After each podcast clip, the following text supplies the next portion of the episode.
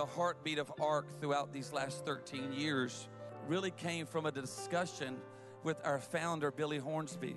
And out of that conversation began a few other conversations about the idea of what would it be like if we came alongside of couples and, and those who have a dream to change the world. Our goal at the ARC is to plant 2,000 churches.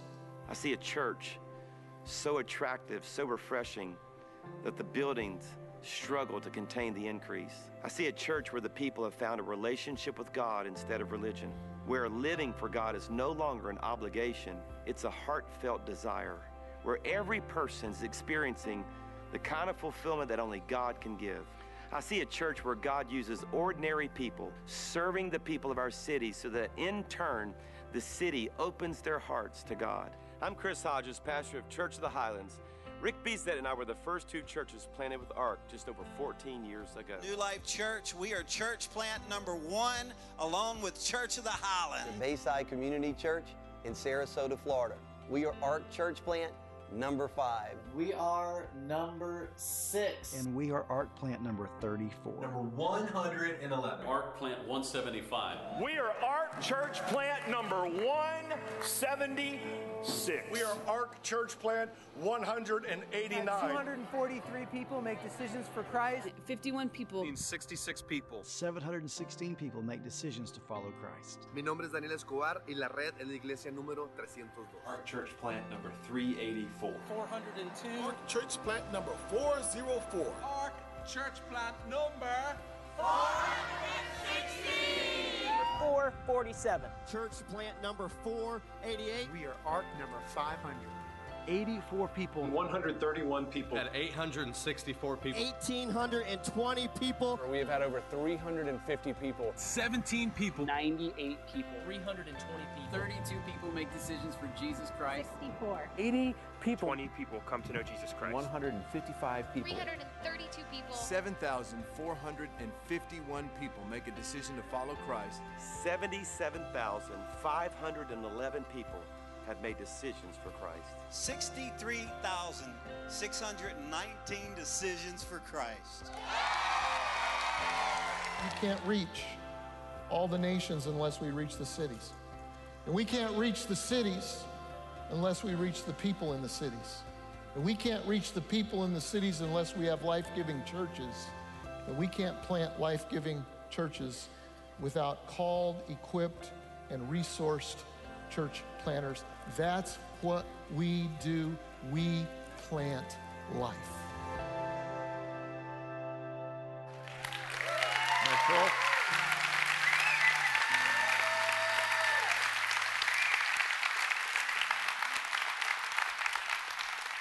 Well, good morning, everybody. I want to welcome those of you who are joining us right now uh, from an offsite campus or uh, in uh, one of the venues here at Long Point or on the internet. We're glad that you guys are along too. Um, we, you know, we talk a lot about um, being a church that plants churches, and I wanted you to see kind of what goes on. It's kind of fun to see it, isn't it? And this week we had our ARC conference in Jacksonville, Florida and it was just packed out, sold out, 3,000 uh, people. Lots of them have planted churches, and others of them are going to plant churches. And oh, it was so exciting. And, and speakers, you know, a lot of our ARC speakers, and Brian Houston from Hillsong in Australia. And it was just an exciting, exciting, exciting time. And so, what I thought I would do is this weekend, and we're going to make a tradition of this. I'm going to bring in some of the guys that have planted out of this church and uh, just kind of update and share uh, what's going on.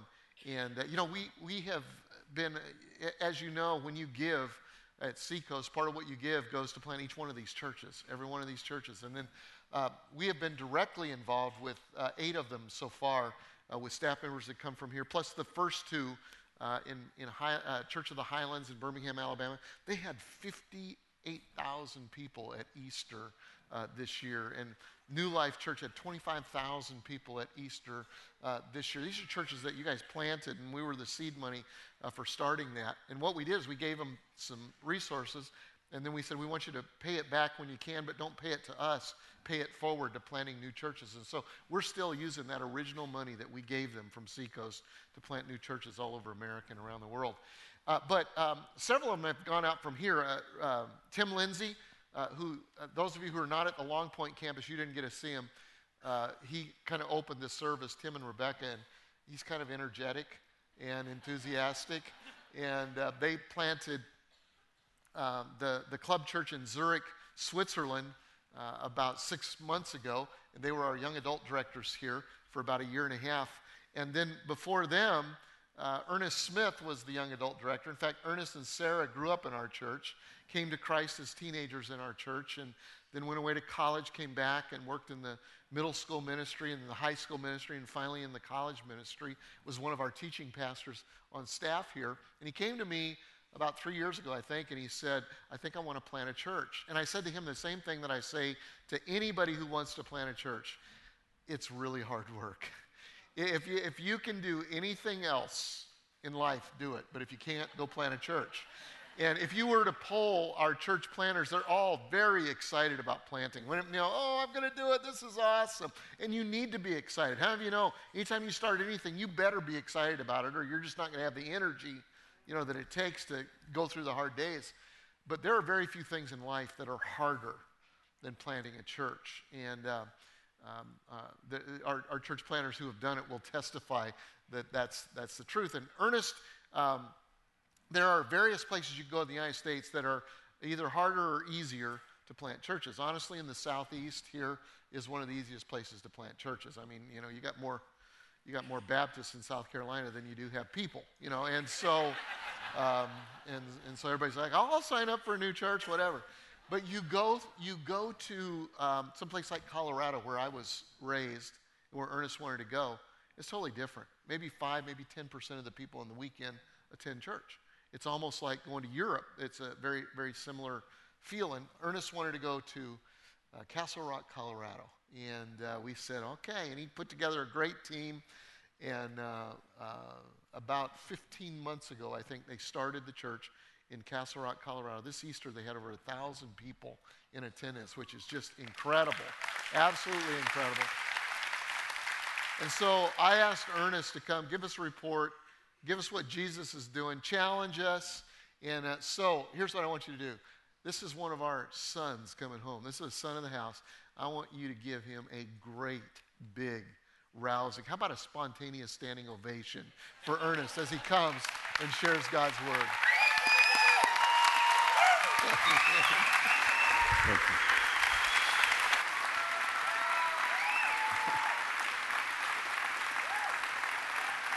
Sit down.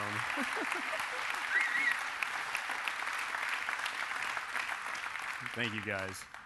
Well, welcome to Seacoast. I am so, so excited to be here. I want to thank, uh, welcome all of you at the various campuses, our friends there. We're so grateful to have you. And uh, in no way, shape, or form am I as exciting as Tim Lindsay, who just got up here. So uh, he set the bar way too high for me. And uh, but I'm just, we, our family, we are so blessed to be here and to see what God's doing and uh, to give a little bit of a report of what God's doing out in Castle Rock, Colorado. Uh, first, I want to just talk a little bit about the ARC. Uh, we had the, the big conference this week, and uh, not only were thousands there, but I think the coolest part for me is there were hundreds of future church planners that were there, which is just so exciting because our nation is in desperate need of more Jesus, which means more church planners going and bringing Jesus to people. And so it was just awesome to be part of of. And, and Pastor Greg would never take credit for this, but him, uh, alongside uh, Pastor Billy Hornsby, started the ARC. Uh, and they just had a vision to plant life giving churches all over the United States and all over the world. And Seacoast, honestly, if it wasn't for you, I don't think that would have happened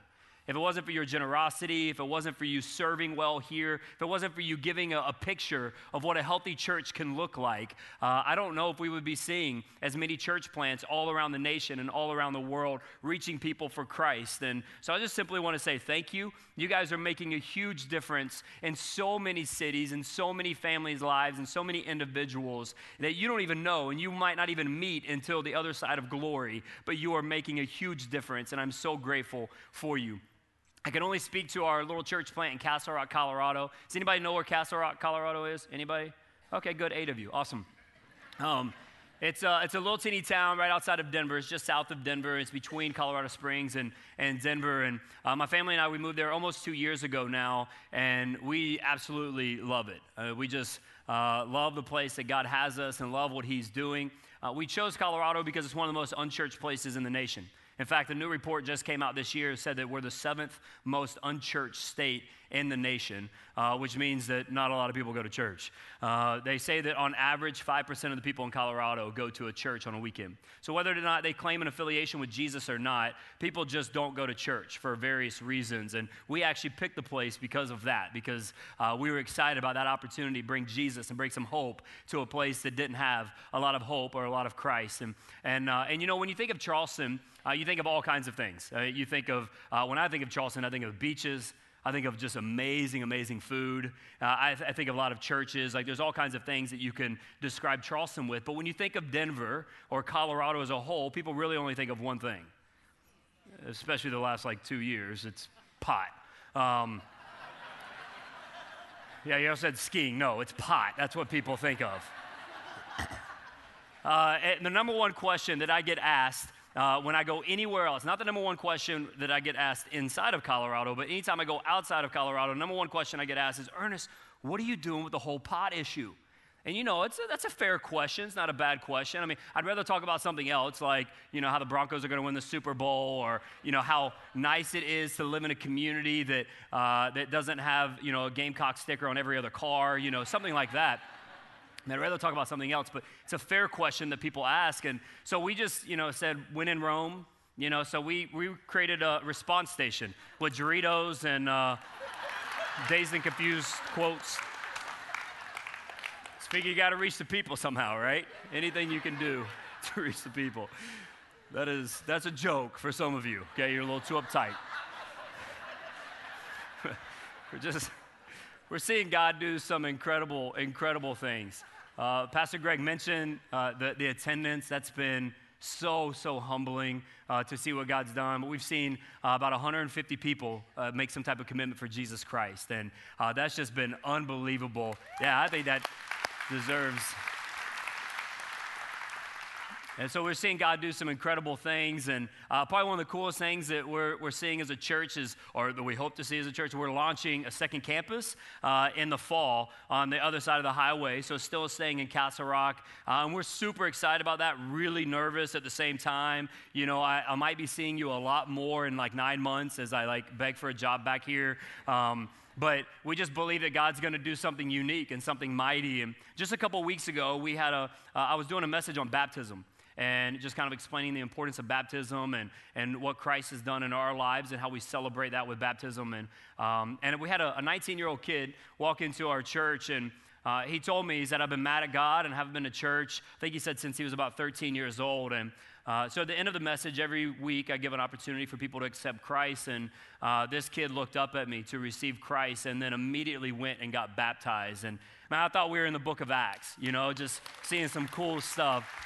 And this is Jonathan. So it's just awesome to be a part of a church uh, very similar to Seacoast that's reaching people who are far from Christ. And uh, we're just seeing God do some amazing things in our town. And Seacoast, I just simply want to say thank you. I mean, you guys uh, allowed me for many years to have room to grow here, uh, to grow in my faith, but also to grow uh, in my giftings and uh, how God's wired me. And you gave me a lot of grace in that and opportunities and, um, and your generosity, not just toward the ARC and other church plants, but your generosity toward our church plant. There's no way, I can honestly say this, there's no way that we would be seeing what we're seeing without Seacoast. And so thank you. You guys are such an amazing group that you may not even know me, you may not even know about Castle Rock, Colorado, but just you being a part of this church has radically impacted our small little community, and we're seeing lives radically changed for the glory of God because of you. So thank you, Seacoast, for all that you do. Uh, every, yeah. Every week, uh, I pray uh, a similar prayer. Uh, every week during the week, and then especially uh, driving to church, and then right before our services, I just I pray this prayer: God, do something today, do something in our church that only you can get the credit for.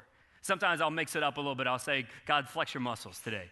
I just want to see God do something that only He can do. I don't want to see what man can do. I know what I can do, and it's not a whole lot. I know what other people can do, and it's not a whole lot. We can't transform lives. We can't do a whole lot of, of eternity things. And, uh, and so I want to see only what God can do. I want to see him do something so great, so powerful that we go, God, you're the only one that can get credit for this. And uh, praying that prayer reminds me of a story in Acts chapter 4 and, and chapter 3. And I know right now you guys are in a series called AD, and you're kind of studying the, the, the history of the church, the early church, and what God did then. And I love studying the book of Acts. I love reading about the early church and, and how God not only did mighty, powerful things in the, the early church, but how God can still do those mighty, powerful things in our towns, in our country, and in our world. That He's the same God back then, He's the same God now, and He can do powerful things. And so I love studying the early church to be reminded of that. And there's a story in Acts chapter 4 and 3 that we're going to look at. I'm going to set it up for you. In Acts chapter 3, you have Peter and John. They're kind of walking through Jerusalem, just kind of doing their thing, and they come across this guy. Really, we really only know two things about this guy. Number one, he's a paralytic. He hasn't been able, been able to walk since he was born. And then number two, he's over 40 years old. We don't know exactly how old he is, but we know he's over 40 and he's a paralytic. And so he's sitting there, and, and his job basically is to beg. Uh, he's just looking for money. And, you know, it's, it's one of those guys that you know the whole town knows. I mean, he's been there like his whole life. I mean, he, he hasn't been able to walk his whole life, and that's the only source of income. So everybody kind of knows this guy. And so Peter and John, they come walking by, and the guy, the paralytic, says, Hey, can you give me some money? And Peter says, We don't have silver and we don't have gold. But what we do have, we give to you. In the name of Jesus, rise up and walk. And the guy gets up and walks. Now, can you ima- imagine being in that situation? Like, just imagine being a bystander. Like, you know this guy, you've probably walked by him before, dropped a few coins just because you felt bad for him. Like, you know who this person is. You know that he's never walked before. And then all of a sudden, these two guys come onto the scene.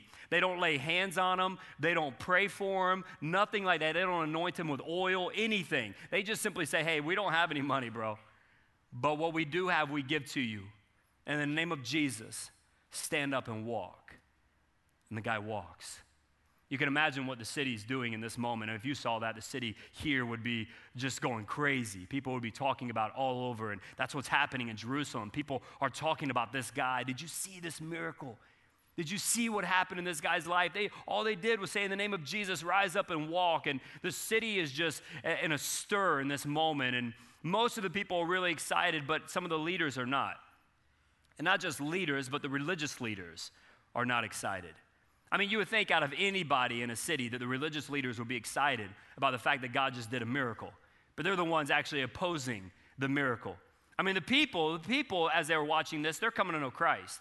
I mean, the Bible tells us that after this day, after this miracle, that there were 5,000 men who were following Jesus. Now, just days before, we see Pentecost, and there were 3,000 people, men, women, and children, who came to know Jesus in one day. Now there's 5,000 men so that means in this one situation, this one miracle, this one instance, that hundreds, maybe thousands of people place their faith in Jesus Christ because of this miracle. It must be exciting. But the religious leaders are not excited. And these are the same guys that just put Jesus to death. These are the same guys that just crucified Christ. They're not excited that Peter and John are out there proclaiming that Jesus still lives. In fact, we got a little uh, clip from the show AD that portrays this whole event and this situation. So take a look at this.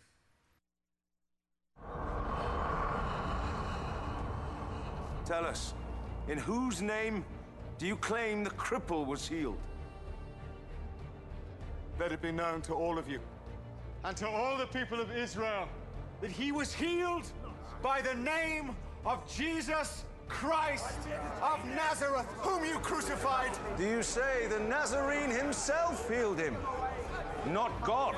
I say he was healed by God in the name of Jesus Christ, whom God resurrected from death. You liars! There was no healing, only deception.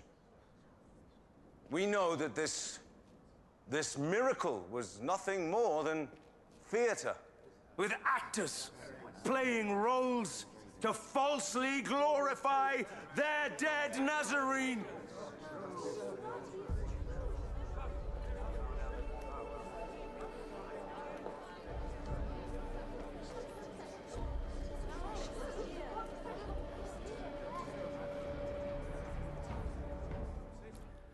So immediately following the healing, the re- religious leaders they arrest Peter and John.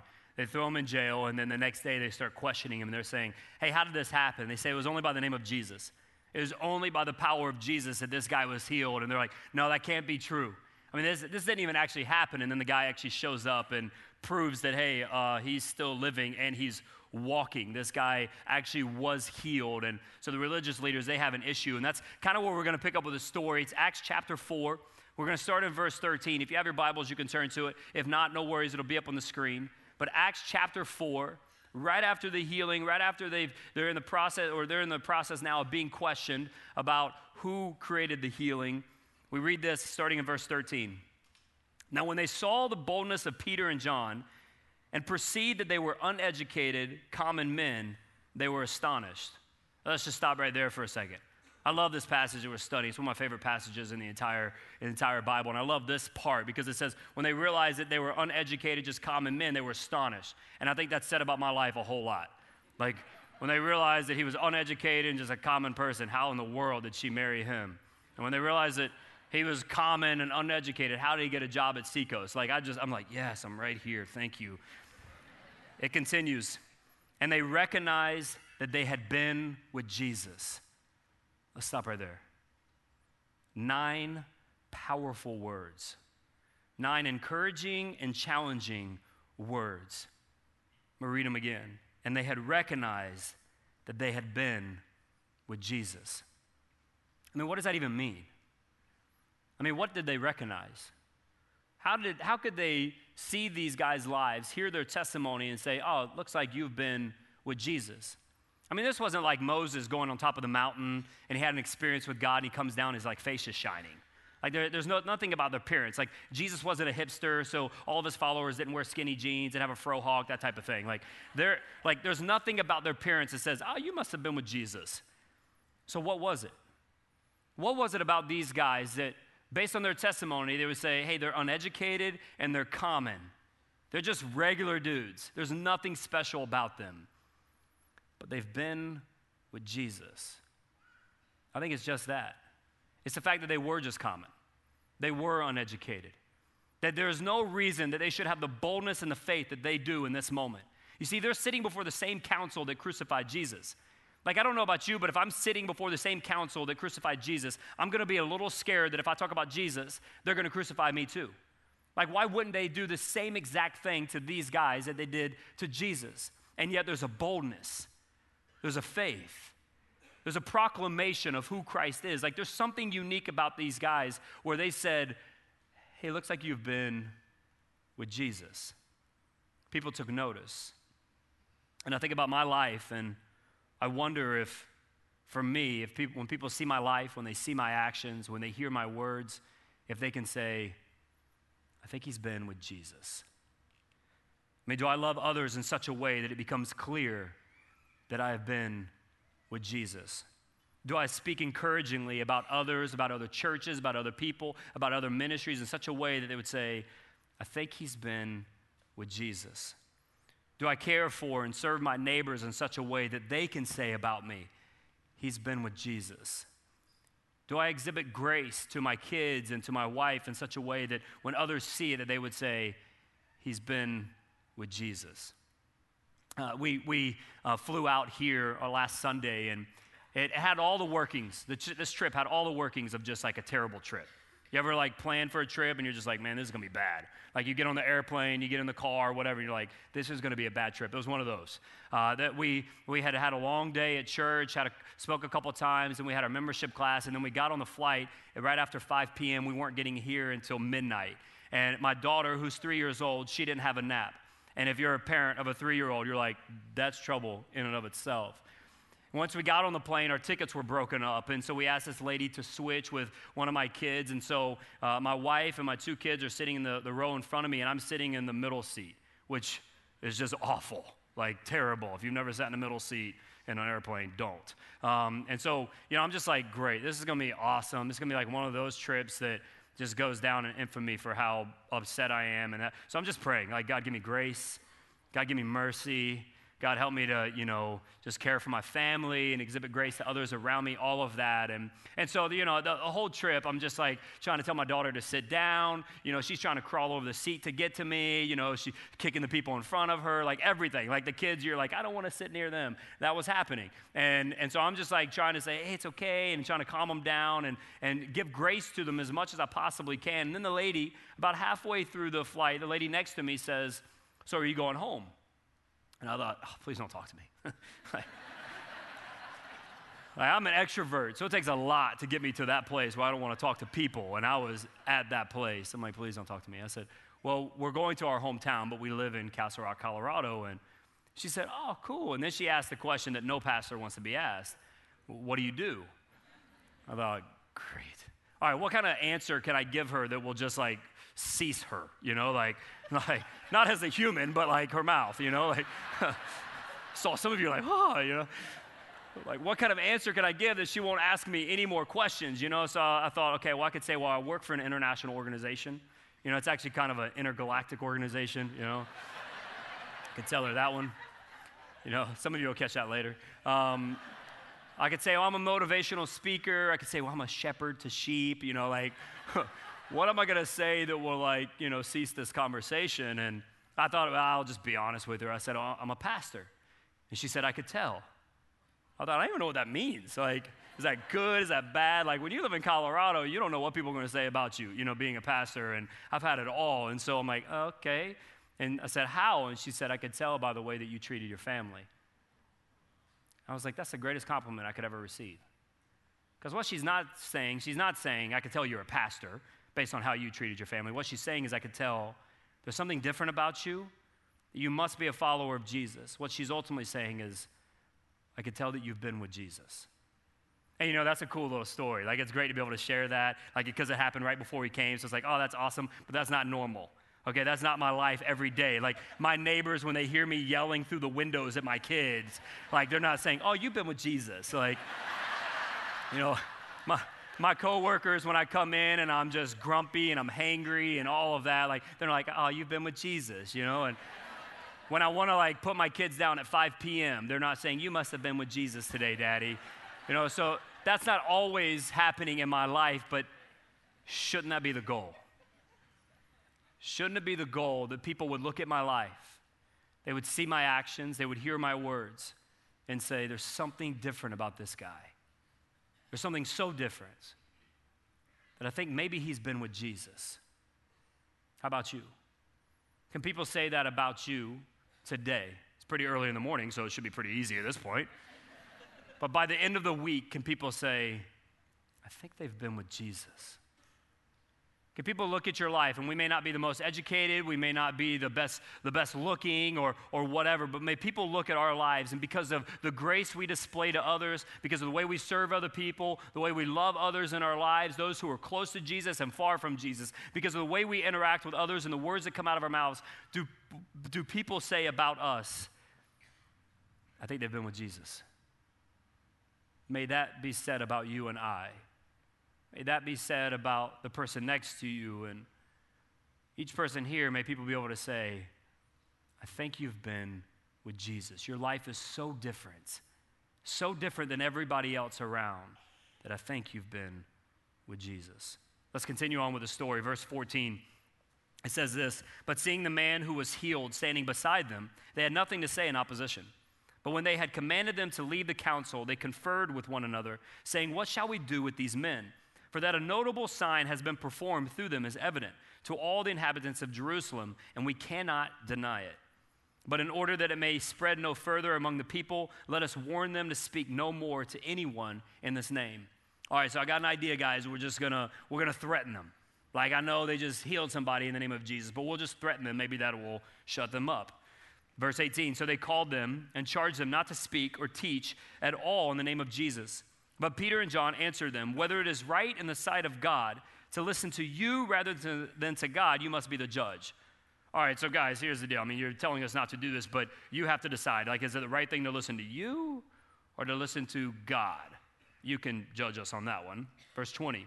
But we cannot but speak of what we have seen and heard. Like there's no other option.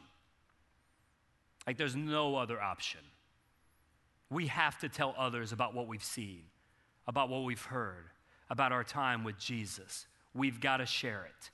And then it continues, verse 21 And when they had further threatened them, they let them go, finding no way to punish them because of the people, for all were praising God for what had happened. For the man on whom this sign of healing was performed was more than 40 years old. I love this section of scripture because it simply reminds us of this truth that God wants to do something so great that only He can get the credit for. I love this story because it just reminds us he, that God wants to do something so great, so powerful, that only He can get the credit for it. That He wants to do something so great in your life, so great in your ministry, so great in your family, so great in this community, so great in our nation that only God, that no one else, not me, not anybody else can say, ah, that was me. But God wants to do something so great that only He can get the credit for it. Why? Because when God does something so powerful, so mighty, so great that only He gets the credit for it, two things happen. One, people come to know Jesus. People give their lives over to Jesus because they just realize, okay, this God is real and I want to be a part of this.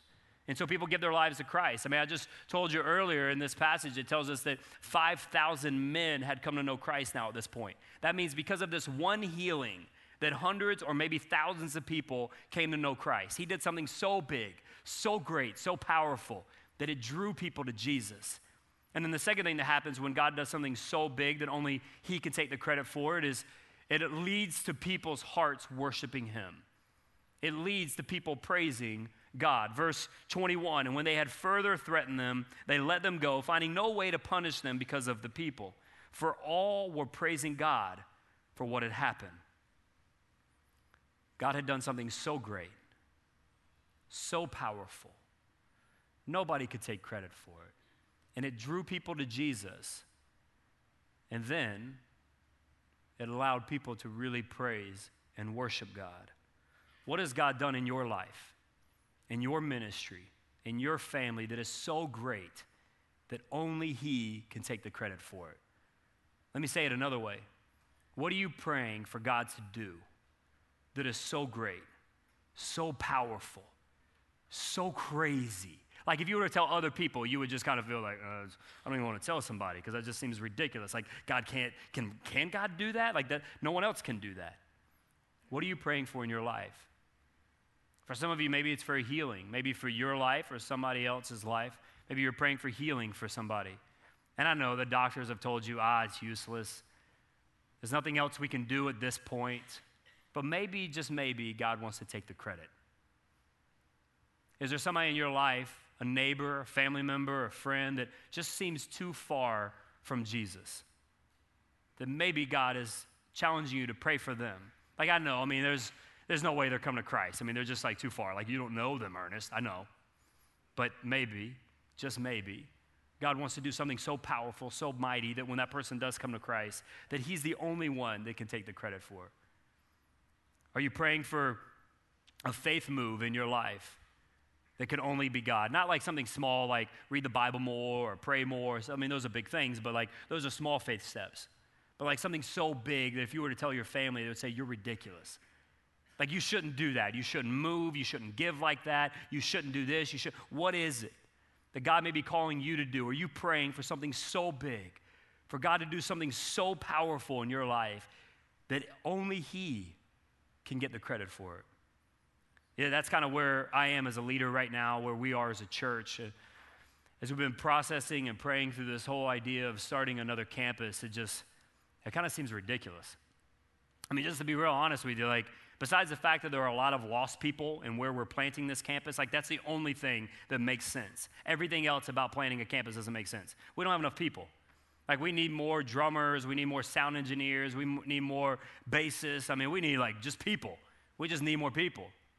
So that doesn't make any sense. We've only been in existence for just over a year, so that doesn't make any, any sense. We're not there financially yet. 80% of our budget comes internally. That means 20% of our budget comes from churches like Seacoast. Like, we can't even pay the bills on our own right now. And it's going to cost us $250,000 to launch this campus. I don't know where that's coming from, but it excites me. It excites me because I believe that God wants to do something big and something powerful. Uh, just a couple weeks ago, I was, I was praying. Well, I was actually kind of whining to God. You ever like whined but then called it prayer? Uh, it's kind of what I was doing. I was just kind of whining, like, God, why are you telling us to do this? Like, this is crazy. This is ridiculous. This, like, doesn't make any sense. Like, nothing measures up. I'm to have to call Pastor Josh and, like, beg for a job back at Seacoast. Like, you know, like, nothing makes sense about this whole scenario. And then, as clear as I've heard God speak to me, he said this Ernest, when was the last time I asked you to step out in faith and it actually made sense? Uh, yeah, you're probably right. like, we don't have the people, we don't have the longevity as a church, we don't have the money, but like, we have a God who's big, who's powerful, and he likes to show off. Like, he likes to flex his muscles. He likes to say, hey, Ernest, your strategy, whew, that was bad. Like, you couldn't do that on your own. Everything that happened was only because of me. Like, he likes to say that. He wants to say that because at the end of the day, that draws people to himself and that creates a spirit of worship amongst the people. And so that's what we're believing. I can't wait. I can't wait to see where the people come from. I can't wait to see people who are in our church right now rising up and taking leadership positions when they thought, I would never do that. I can't wait to see that, how that happens. I can't wait for people in our community that we've never met before, or even our neighbors who don't go to church, who will step foot in our church for the first time. I can't wait to see where the people are going to come from. I can't wait to see where the money's going to come from. I really can't wait to see for that one. I can't wait to see people who are, get, who are not giving in our church right now who are going to step up and, and experience the joy of generosity for the first time. I can't wait for people who are just giving a little bit in our church to kind of grow in that giving. I can't wait till complete strangers, even just walking around our town, coming up to me and saying, Hey, we're going to write you a check for this church. I'm like, that's awesome. Like, I can't wait to see what God wants to do. Because I know this I know that when God is in it and God is calling you to it, that it's going to be something so great, so powerful, that you can't take the credit from him, and that I can't take the credit from him, that only he gets the credit. And so, what are you praying for in your life for God to get the credit in? What are you praying to God for in your marriage for him to get the credit in? What are you praying for in your family, your neighborhood, your community for only God to get the credit? God wants to do something powerful. He wants to do something great, something so amazing. And He's good. Like He's a good God. Like He wants to do good things. He wants to do good things in your life. He wants to do good things in your community. He wants to do good things in your family. And He's powerful enough to do it. I mean, He wants to do immeasurably more than all we ask or imagine. What are you asking for? What are you imagining God can do? Now, whatever it is, just imagine he can do immeasurably more. Uh, just last night, I was driving here to Seacoast and I was praying, God, just do something that only you can get the credit for tonight. I don't know what that means. Like when I pray that prayer, I never know what that means, like what the results are going to be. And I was, God, just flex your muscles tonight. And so after the service, I'm standing there, and this guy, this 45 year old man, comes up to me, comes up with his wife and his kids, and he just starts weeping. And then his wife and his kids, they all start weeping. and just kind of shares his story with me. And and kind of how far from God he is and all of that. And I said, Let me ask you a question. Have you ever placed your faith in Jesus Christ? And he said, No, I haven't. Let's start there. Like, would you like to do that? And he said, I would. And he's just weeping. And I got to pray with a 45 year old man last night to accept Christ. Like, when I pray that prayer, God, do something only you can get credit for. I don't know what that means, but only God can transform a 45 year old man's life. Only God can do what he did in that family last night. He flexed his muscles. And He wants to do that in your life. He wants to do that in this church. He wants to do that in Columbia and Asheville and Summerville and North Charleston and right here in Mount Pleasant, all the other areas. God wants to show off. Because when He does, people will be drawn to Jesus. People will place their faith in Christ. We'll see many salvations. And then it will turn the hearts of the people to praise and to worship. So we're not praising and worshiping other things, but we're praising and worshiping God and God alone. And then, just then, maybe people will be able to look at your life and my life and say, I think they've been with Jesus. Let's pray. Father, we come before you and we thank you. God, thank you so much for your word. Thank you for the history of the church that is not just history that you wrote one time, but it's what you're doing even now. That God, that you are the same God back then that you are now, that you are so powerful and so mighty. And God, the same transforming power that you had back then is the same transforming power that you have now in our personal lives, in our cities, God, in our, in, in our states, God, and in our country. Father, we believe that you are a big, powerful God and that you are good, that you love us, that you care about us, and that God, you are powerful enough to do anything that you want to do. Father, I pray right now that we would be people that, as others look at our lives and hear our words, that they would say, I think they've been with Jesus. There would be something so different about us. That it wouldn't be our politics, it wouldn't be our, our, our past experiences, it wouldn't be our education, it wouldn't be our looks, it wouldn't be any of that. It would be, think they've been with Jesus. Father, I pray for anybody in here right now who's never been with you, who's never come to you in faith, just like that man last night. But Father, right now, maybe you're just prompting in their heart that, God, that their sin has separated them from you, that all of our sin has separated us from you, but in your goodness and your power, you came in flesh. And Jesus, you lived the perfect life and then died on the cross for our sins so that we can be forgiven, so that we can have new life, new life. But you didn't stay dead on the cross. You rose from the dead. You showed your power and your victory over death and over sin so that we no longer have to live captive to it. So that we can have forgiveness and truth in our lives. So, Father, for anybody in here that doesn't know you, may today be the day that they come to you, they experience your love and your mercy and your grace in their lives. Father, for all of us, may we live out lives that would reflect you. And God, may we pray these big, crazy prayers. God, even this morning, as I'm praying these prayers in my own home, just thinking, this is crazy. This is, how can this happen? But you are a big, powerful God. And we believe in you and we trust in you to do what only you can get the credit for. And through that, may you draw people to yourself and may we worship you. It's in Jesus' name. Amen.